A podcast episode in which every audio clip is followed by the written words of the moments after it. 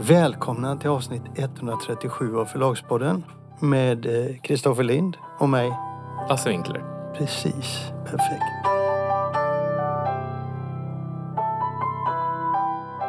Något som jag skulle vilja tala om som vi har egentligen talat om tidigare, men det tåls att tas upp på nytt och på nytt och på nytt. Varför?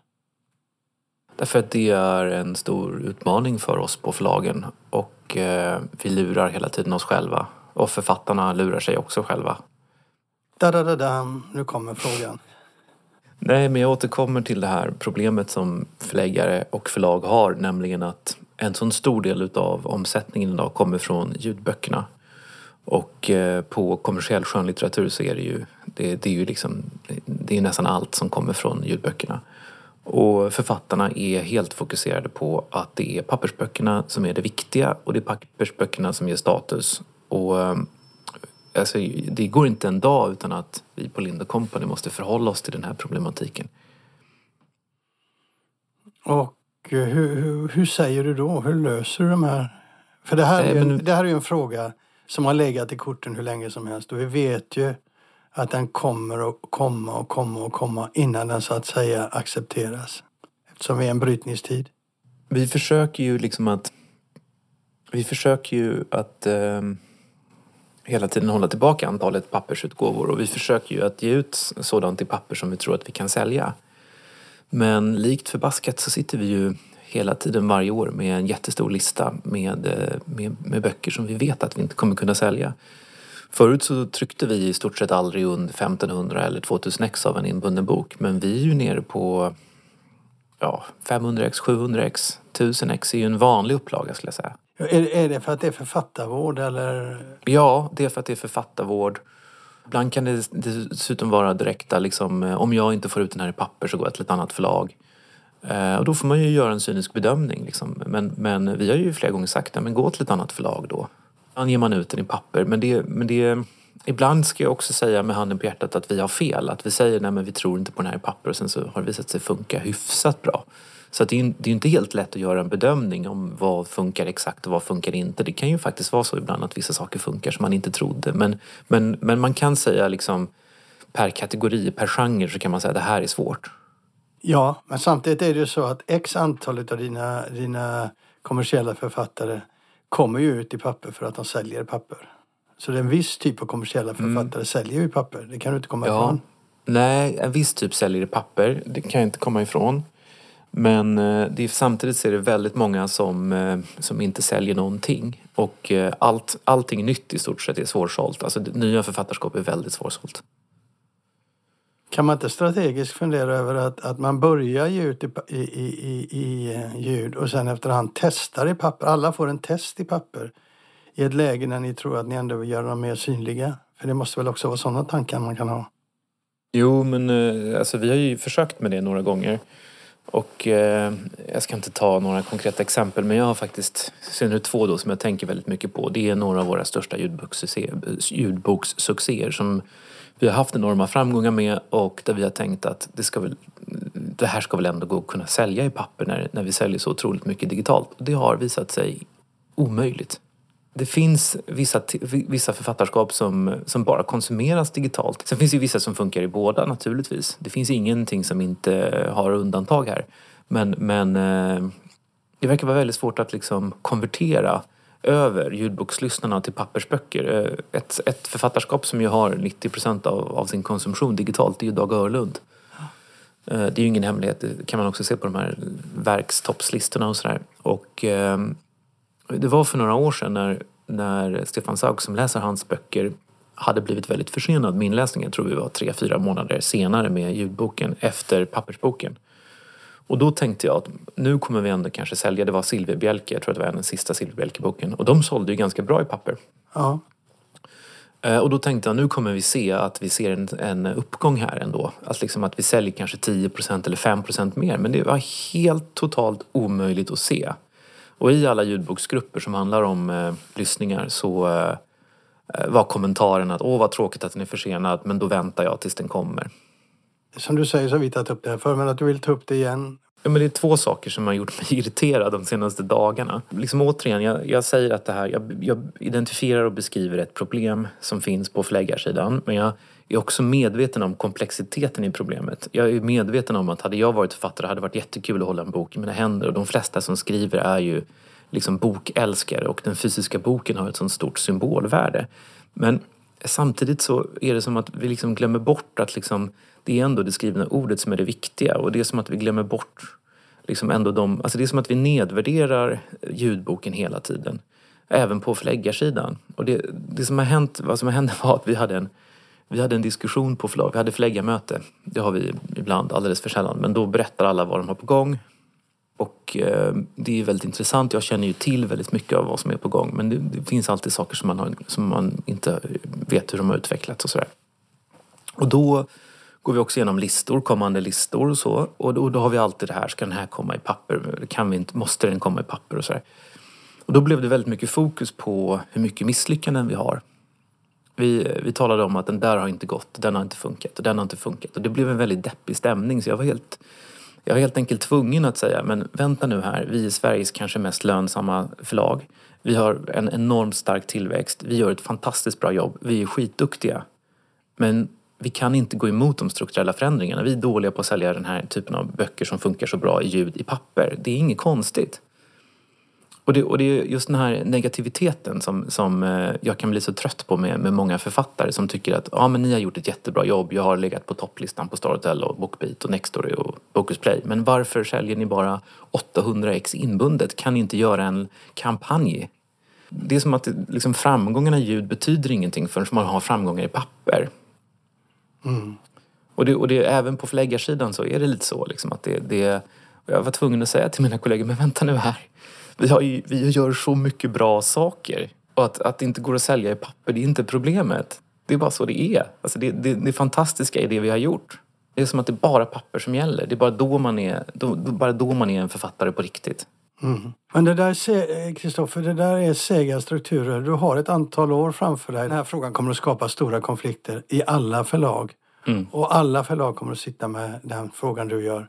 Det här problemet är störst på Lindacompany, för vi, vi är så stora på kommersiellt ljud. Men alla förlag har den här problematiken, och de som inte har den, de förnekar den. Alltså det finns ju förlag som har gjort det till ett sätt att värva författare och att sno författare från andra mm. förlag genom att säga att vi tror på alla format och vi satsar på alla format. Men det är, alltså, det är bara ett sätt att sno författare, för de vet mycket väl att det inte går. Ja. Med individuella undantag, återigen, jag är ödmjuk, jag har inte alltid rätt. Men jag talar generellt sett, generellt har jag rätt. Det är jättesvårt idag. Men vad jag ville säga, du kan inte lösa den här konflikten, utan du måste fortsätta hoppa från tuva till tuva och ta de här motsättningarna, för vi är en brytningstid. Och i en brytningstid så författarna har inte... sett hur världen ser ut. De är kvar i den gamla världen. På gott, mm. på gott och ont så är de kvar i den gamla världen. Och det måste du hantera. Och det gör du ju. Och det måste alla förlag hantera. Och det gör de ju. Jag tror att det kommer att komma en del stora, stora konflikter runt det här. Innan frågan så att så här lägger sig. Vi tog ju upp det i förra, i förra avsnittet av podden. När vi tog upp statistiken. Det lyssnas mer på böcker än det läses i Sverige idag. Och den, mm. den trenden kommer ju att växa. Och när den blir respekterad, den trenden, då kommer författarna inte att ha den här känslan lika starkt, det tror jag. För det handlar ju också om det att ljudmarknaden respekteras inte idag. Och det är framförallt alla, alla som är rädda idag. Som tycker att åh, pappersboken försvinner och det är mitt liv. Och jag kan inte tänka mig ett liv där det inte finns pappersböcker. Nej. Nej, men det kan ju inte du och jag heller göra. Jag, jag tror inte att det kommer att vara så. Däremot så tror jag att vi kommer att se olika, olika utgivningslinjer i olika format. Mycket, mycket mer. Och eh, det ser man redan om man tittar noga.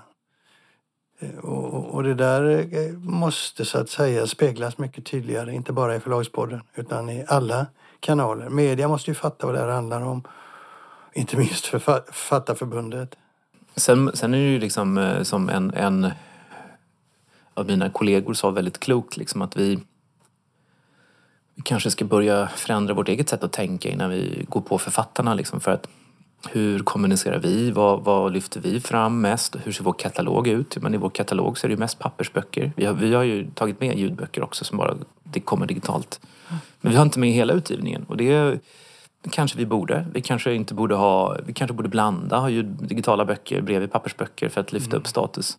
Samtidigt som katalogen vänder sig i första hand till bokhandeln och, och nyhetsvärdet är störst på den typen av böcker. Och där har vi också fackböckerna som inte kommer kanske i ljud alltid. Sen har vi också sett att det har varit en fördel med ljudet att man har kunnat vara så flexibel. Att man kunnat liksom ha en liksom mer, mer anpassningsbar och liksom snabbare lista så att man kan, man kan kasta in böcker och ta bort böcker. Och liksom, listan behöver inte vara spikad ett år i förväg som den måste vara på pappersboksfronten. Man vill ju jobba på ett annat sätt med, med, med digitala böcker. Alltså man vill ju inte ha allt det som, som man ibland kan uppleva som, som gammaldags och, och, och liksom trögrott och, och trögt med, med liksom pappersboken. Hur menar du då? Jag menar, den har ju sin struktur, den har ju sin... Eh... Jo, men alltså, jag tänker exempelvis som katalog. Um, det är ju, det är ju liksom frågan överhuvudtaget, ska vi ha en katalog? Nu har vi tyckt att det har varit värt det, men liksom ska vi... Om vi skulle liksom lyfta in alla ljudböcker, hantera dem om, som om de vore pappersböcker och göra jättestora presentationer, mycket mer... Liksom, då, då skulle det bli en sån stor grej för oss. Så att jag skulle tycka att om det gör vi ingen katalog alls. För, och då blir det återigen så här att man, man gör saker bara för syns skull. Ja, men det gör man i en brytningstid. Man gör mycket sådana saker innan man lämnar dem, innan man, man vänder sig om och tittar varför höll vi på så länge med det och det. Men jag tror inte att ditt, dina tankar är de smartaste där. Men det kan vi prata om utanför Förlagspodden. Nej, men upplys mig då vad som är smart, herr Winkler, ja, som vet svaret. Göra, ja, jag har ett bra svar, men förra gången vi pratade om detta så gick det inte så bra. Så vi får göra det i ett annat tillfälle. Alltså gick det ingen bra? Nej, jag ska, med, jag ska påminna dig vid ett annat läge. Mm. Jag och lyssnarna väntar tålmodigt på sanningen det går att och du, rakelsvaret. Ja, du väntar och kan inte se hur det är möjligt att jag skulle ha rätt. Men vi får se. Ja. Jag återkommer. Jag har ju inte påstått någonting annat än att jag har beskrivit ett problem ja. som ingen annan talar om. Ja. Och som vi förhåller oss till i stort sett dagligdags. Ja, men jag tycker det är bra. Jag tycker det här är en viktig fråga. Och jag tror att det är bra att andra förlag hör att du eh, lyfter den här frågan. Och även, även författare. För den här frågan kommer inte att försvinna. Den kommer bara växa. Tills vi hamnar i en värld där eh, de här uttrycken, alltså ljud och papper, eh, har så att säga satt sig. Och synen på ljud framförallt har förändrats från den här arroganta ja, synen som fin- många har.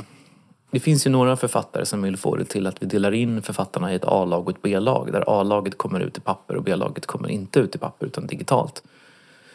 Alltså det är väl sant på så sätt att de mer litterära böckerna, de har ju en mer given publik i den traditionella bokhandeln. Med, alltså romaner och, och mer litterära texter och så, å ena, å ena sidan. Och andra sidan så är ju de som underpresterar digitalt. Och det, det digitala, det är där de stora pengarna finns. Så det är inte alls med nödvändighet på det sättet ett A-lag och ett B-lag. Sen kan det ju vara så att det är jättebra böcker som vi ändå inte ser hur vi ska kunna sälja. Jag använder överhuvudtaget inte orden A och B-lag. Jag har fått den frågan av en författare som tyckte att han tillhörde B-laget. Så jag kastar tillbaka det mot honom. Han brukar lyssna troget på podden. Det handlar inte om det. Utan det handlar om vad tror vi oss kunna sälja och vad tror vi oss inte kunna sälja. Och ibland gör vi fel bedömning naturligtvis. Men låt mig, låt mig bara kort ur en lyssnares och läsares perspektiv säga på saker. Okej? Okay? Mm. Jag älskar, som du vet, att läsa deckare och läser genrelitteratur. Och hittar egentligen hur många pärlor som helst när det gäller det. Och jag skulle inte kalla den typen av författare B-författare. För det finns ju bra och dåliga deckare. Där kan du, om du vill, prata om A och B-lag. Men det gör inte jag heller, utan det jag vet bara att jag gillar en viss typ av deckare. Det betyder inte att de jag inte gillar inte är bra. Tittar jag på till exempel Siri, min sambo, vilka hon läser och lyssnar, så är det lite andra författare. Och jag är för gammal nu för att tro att min smak överhuvudtaget är någon riktlikare. Men jag läser och lyssnar ungefär lika mycket på, på böcker. Jag lyssnar framförallt på genrelitteratur. Biografier går väldigt bra, jag har märkt. Biografier är också ett område där pappersförsäljningen börjar bli pinsamt låg. Alltså, det, det är biografier och true crime, det, det är sånt som också håller på. Liksom. Ja, facklitteratur och populärvetenskap lyssnar jag också på. Det märker jag att det går också. Och med tiden, det har jag hållit på eh, säkert i tio år och, och, så, och sett vad jag lyssnar på. Och jag ser också då vilka böcker jag inte plockar hem och har i papper. Sen, sen har jag vissa specialförfattare som plockar hem, även som deckare då, eller som genrelitteratur, i papper för att jag vill ha dem. De, de, de har en annan relation till. Men sen läser jag. Och jag, då läser jag eh, vad som ligger på min... Eh, mitt sängbord nu, bara för att och, och prata om detta, att det inte handlar om A och B-författare. Jag läser, eh, i min bokcirkel så läser vi eh, Guralniks Paradiset. Jag läser en bok som Naturkultur gav ut som handlar om Metropolis, om städernas historia, av Ben Wilson. Och så har jag då läst, som jag har pratat om här i podden, Autisterna och Clara Törnvall, en fantastisk bok. Ingen av dem vill jag liksom plocka in i A- och B-lag. Däremot en del böcker, bra böcker, en del böcker passar mig inte. En del är rent av dåliga, men det är inte så många. Men vi måste ha en annat samtal om det där. Ljudet är här, du kan inte plocka bort ljudet. Ljudet är inget B-format. Men jag kan Nej. säga så här då, att jag lyssnar, numera lyssnar jag nog mer än vad jag läser. Och det har att göra med hur mitt liv ser ut. Jag tränar, jag, när jag kör bil, när jag hälsar på min mamma, när jag är ute och handlar, när jag lagar mat, då lyssnar jag. Och jag tycker det är väldigt bekvämt. Det som tar stryk är musik. Det du beskriver är ju precis det som är förklaringen till varför, som, som du sa tidigare här i ett avsnitt när vi tog upp statistiken. Du, du beskriver förklaringen till varför fler böcker lyssnas på än läses. Det handlar inte om att man tar tid från lästiden, utan det handlar om att man har annan tid. Och man kan lyssna tack vare ja. att mobilen finns. Så det är, ju, det är ju det som är förklaringen. Och sen är det olika format som fungerar i, i, i ljud och inte. Men som sagt, A och B-lag, det, det leder ju åt ett fel håll. Ja, det leder åt fel håll. Och då rör man sig i en tid som mm. har försvunnit. Och eh, de här böckerna hade kommit i papper förut. De som kommer i ljud nu, många hade inte kommit ut alls. Det ges ju ut mycket. Mycket, mycket mer böcker idag än vad det gjorde tidigare. Ja, så är det. Nej, men så är det. Så är det. Det är jättemycket som inte skulle komma ut om inte ljudboksmarknaden fanns.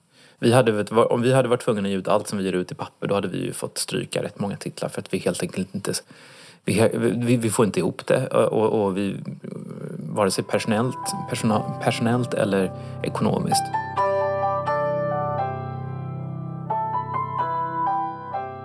Den här grejen som jag vill prata om då framförallt är ju en amerikansk grej. Och jag vet ju hur mycket du älskar att vi pratar om amerikanska grejer. Så att, ja, nej, men inte, jag är inte alltid emot. Och ibland så ligger U S A före oss. Så det här tycker jag är värt att ta upp här. Ja, och det är en stor konflikt som har uppstått i den amerikanska bokhandlarföreningen. För mig den absolut bästa, mest avancerade bokhandlarföreningen i världen. Och den organiserar framförallt då eh, oberoende bokhandlar. Eller bara oberoende bokhandlar. Barnes and Nobles till exempel får inte vara med av historiska skäl. Och då har det skett. En, en, en, en, en fråga har delat organisationen i två delar. Och det är framförallt mellan äldre och framförallt tidigare ledare för organisationen. Även nuvarande ledare för organisationen. Och många unga som har kommit in bokhandlare. Och det handlar om synen på yttrandefriheten. A B A då har ju haft i sina statuter yttrandefriheten som en av sina centrala punkter. Men, men vad som händer då, det är att de har samarbetat med yttrandefrihetsorganisationen om det här. Och det har varit en väldigt central punkt. Och eh, nu det senaste året då så har man släppt det samarbetet. Man har släppt yttrandefriheten så som den varit eh, beskriven i sitt program.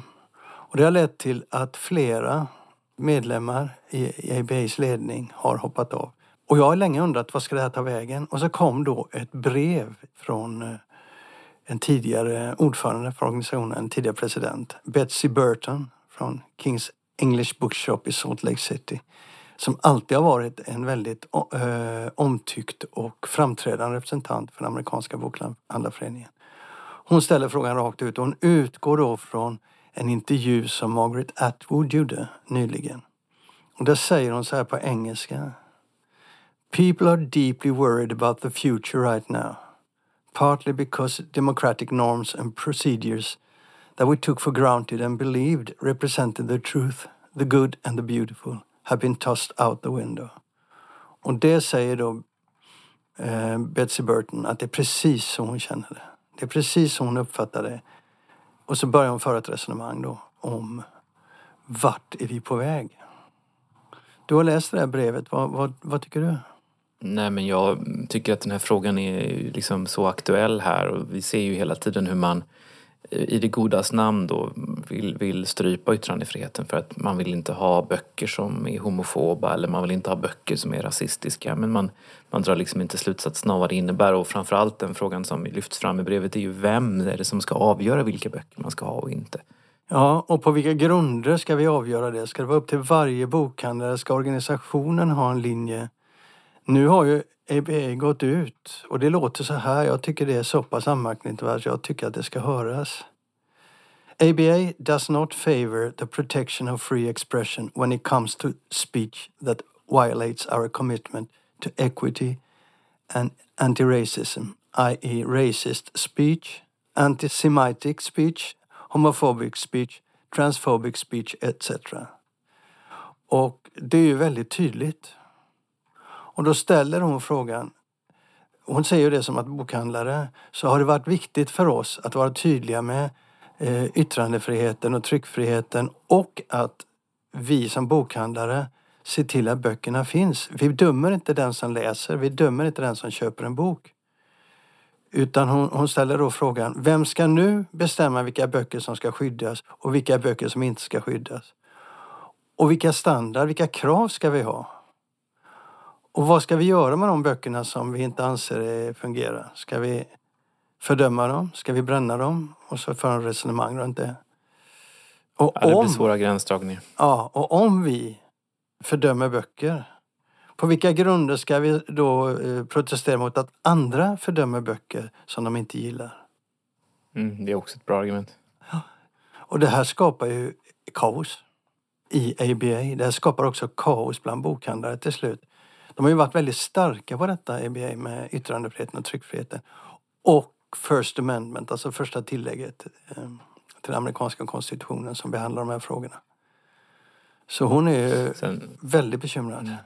Nej, men som, som princip så tycker jag att man ska stå för yttrandefrihet. Sen är det ju, en, en vanlig bokhandel har ju fysiska begränsningar. Man kan inte ha alla böcker inne, och av den anledningen kanske man inte har en hylla med antisemitisk litteratur. Och så, eller inte bara av den anledningen, men, men det är upp till varje, varje enskild bokhandel vad man vill sälja. Problemet är ju med, med exempelvis då, vi har ju haft några diskussioner i Sverige, när det, kom, det var för något år sedan eller två, när det kom en bok som omhandlade om alternativa behandlingsmetoder, alternativ medicin och sådär. Och det var många som tyckte att den skulle tas bort. På nätbokhandeln så finns ju nästan allt. Där måste man ju aktivt ta bort någonting för att det inte ska finnas.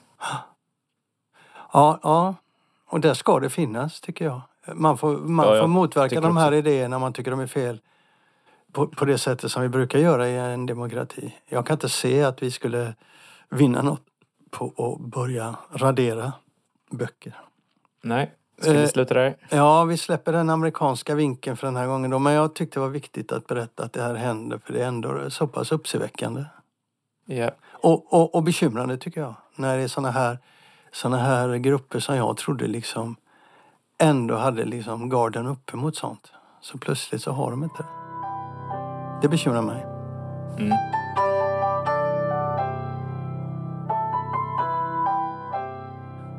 Det här inslaget som följer nu är inspelat i Umeå på Littfest för en vecka sedan. Och eh, det var en väldigt rolig festival. Fullt av folk. Arrangörerna räknar med åttio procent fullt eh, som en anpassning till efter covid kanske. Men för mig var det fullt. Och jag kan tänka mig hur, hur trångt det hade varit om det varit helt fullt. För det såg helt fullt ut.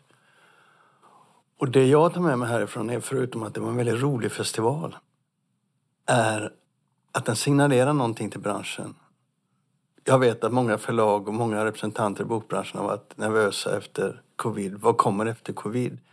Kommer människorna att återvända till festivaler, till författarsamtal? Om Umeås litteraturfestival, Littfest, är någonting att gå på, så är svaret ett rungande ja. Man behöver inte vara orolig.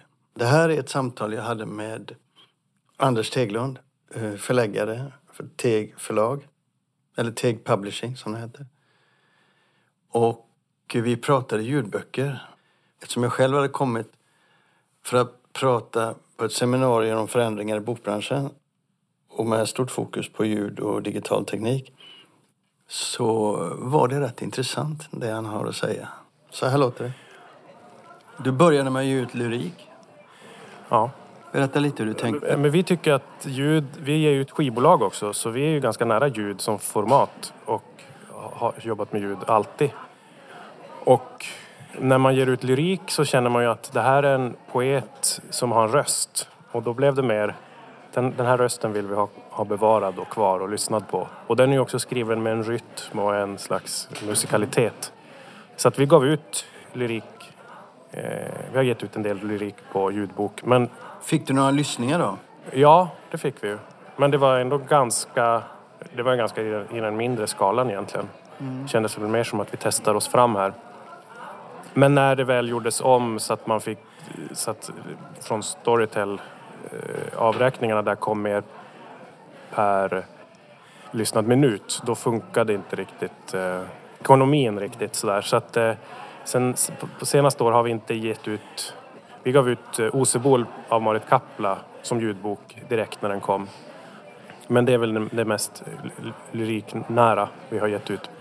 Vad jag förstår då så har du nära nio tusen lyssningar på den som ljudbok och tre tusen sexhundra läsningar som e-bok. Ja, den gick jättebra. Och framförallt är ju den en bok som, som nått ut ganska brett. Och då känns det som att vissa hittar den på ljud och vissa läser den och, och sådär. Och när den väl också tog fart, den fick ju Augustpris. Den fick också, men när det började ta fart och att den redan var ute i ljudboken, som ljudbok då var ju, var ju så bra för oss. Det där är ju en typisk bok som de flesta hade sagt innan, att den fungerar inte på ljud. Nej. Men det gjorde den. Ja, det gjorde den verkligen. Sen har du en bok till som du har gett ut. En egen bok som kom nyligen. Cykelbudet, som handlar om dig som musiker och dig som eh, matbud på Fedora bland annat. Den boken har också fungerat på ljud. Där, har du, där förstår jag att du har haft ungefär tre tusen femhundra lyssningar. Ja, det är ju min egen bok. Så att det är ju för det första en bok som är jag-perspektiv. Då tänker jag att då kan jag läsa in den med min egen röst. Jag tänkte också att eh, det är kanske ett ämne som kan nå ut. Vad var intressant för flera. Och där så la jag också in pianomusik. Boken handlar också om mitt eh, musicerande. Och då har jag väldigt mycket pianomusik. Så tänkte jag att vad fint det är med, med musikinslag i ljudböcker. Överhuvudtaget så tycker jag att när en ljudbok eh, rullar på så att säga, så får man aldrig en anhämtning som, som läsare eller lyssnare. Men när du läser en bok så kan du ändå så här, stanna upp lite grann. Och det vill jag skapa i ljudboken, att i vissa delar så, så, så kan läs, lyssnaren då kan få stanna upp lite i en, efter en händelse eller en känsla. Eller det blir en sån paus och så blir det lite stämningsförstärkning. Men den är inte, det är inte score music, den är inte där. Här är uppenbarligen två böcker som fungerar väldigt bra i ljud. Trots att det inte är renodlad genrelitteratur. Varför jag ville prata om de här två böckerna varför, och berätta att de, varför de går så bra, att de går så bra är ju för att jag vill lyfta upp den här lite mer enkelspåriga synen från många mindre förlag på att det bara handlar om genrelitteratur och i smal bemärkelse då. För, för att vara ett litet förlag så är ju vi, man är känslig för eh, tryckkostnader och eh, den här, det kanske alla förlag är, jag vet inte, men, men för oss är det ju att ge ut något på ljud är lite mindre intäkter, men det är lite mindre risk också ibland. Alltså om det funkar så är det ju gratis pengar in, brukar vi säga. Alltså att det kostar inte mer om fler lyssnar. Men en upplaga som kanske börjar sälja slut, då får man, ska man trycka till och sådana funderingar. Och dina digitala utgåvor, de ger böckerna ett längre liv? Eller? Ja, det tycker jag. Det tycker jag. Men... men också lägre intäkter, men längre liv. Så att det är ju en lägre svans, eller vad man säger. Eh, och eh, f- på ett sätt eh, mindre arbete, tänker jag. Alltså när den väl är gjord så är den på något sätt lite Man behöver inte fundera så mycket mer på, man behöver inte arbeta mer med den om den väl funkar, jämfört med en fysisk utgåva som man kanske måste tänka till tilltryck och f- f- fundera på f- åter, vad heter det, returer och allt möjligt. Jag tänker man kunde skulle, skulle bredda den här diskussionen om ljudböcker. Det måste finnas massor av utgivningar eller, eller massor av litteratur som man skulle kunna experimentera med och testa om det fungerar i ljud. Ja, det tänker jag också. Jag tycker att det, men det kommer väl nu mer, mer experimentella inspelningar så att säga. Jag, jag gjorde en ljudbok tjugo tio med, med mitt metalband Kallt och Luna. Och då hade vi egen musik och inläsning. Det var en novell. Eh, och jag trodde att det skulle liksom bli mer så. Alltså att man jobbar med musik och berättande och röster mer kreativt. Mer som radio eller film eller sådär, att, att det är en mer helhetsverk. Och det, det, det, det vill jag göra, men det är liksom, jag förstår att det finns en, en man är lite defensiv där, för det är ganska många element som ska finansieras, men jag tycker att det som lyssnare är mycket roligare när det är. Det får man tänka tillbaka på det vi började prata om, utgivningen av lyrik i ljudform. Jag kan inte riktigt förstå varför inte det skulle vara en möjlighet. Ja, det är ju verkligen, och när, när det särskilt är poeterna har ju jobbat så mycket med sin röst, eller det är oftast, man kommer ganska nära författaren med ljudet. Eh, så att egentligen är det ju ett optimalt sätt. Det är ju så, att det växer, i U S A växer det, vad, vad vi kan se.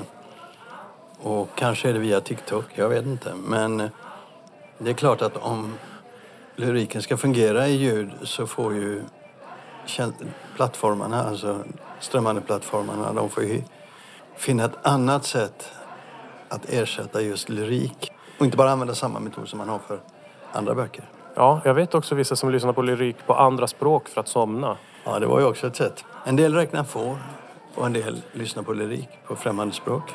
Jag är intresserad av, av det i alla fall.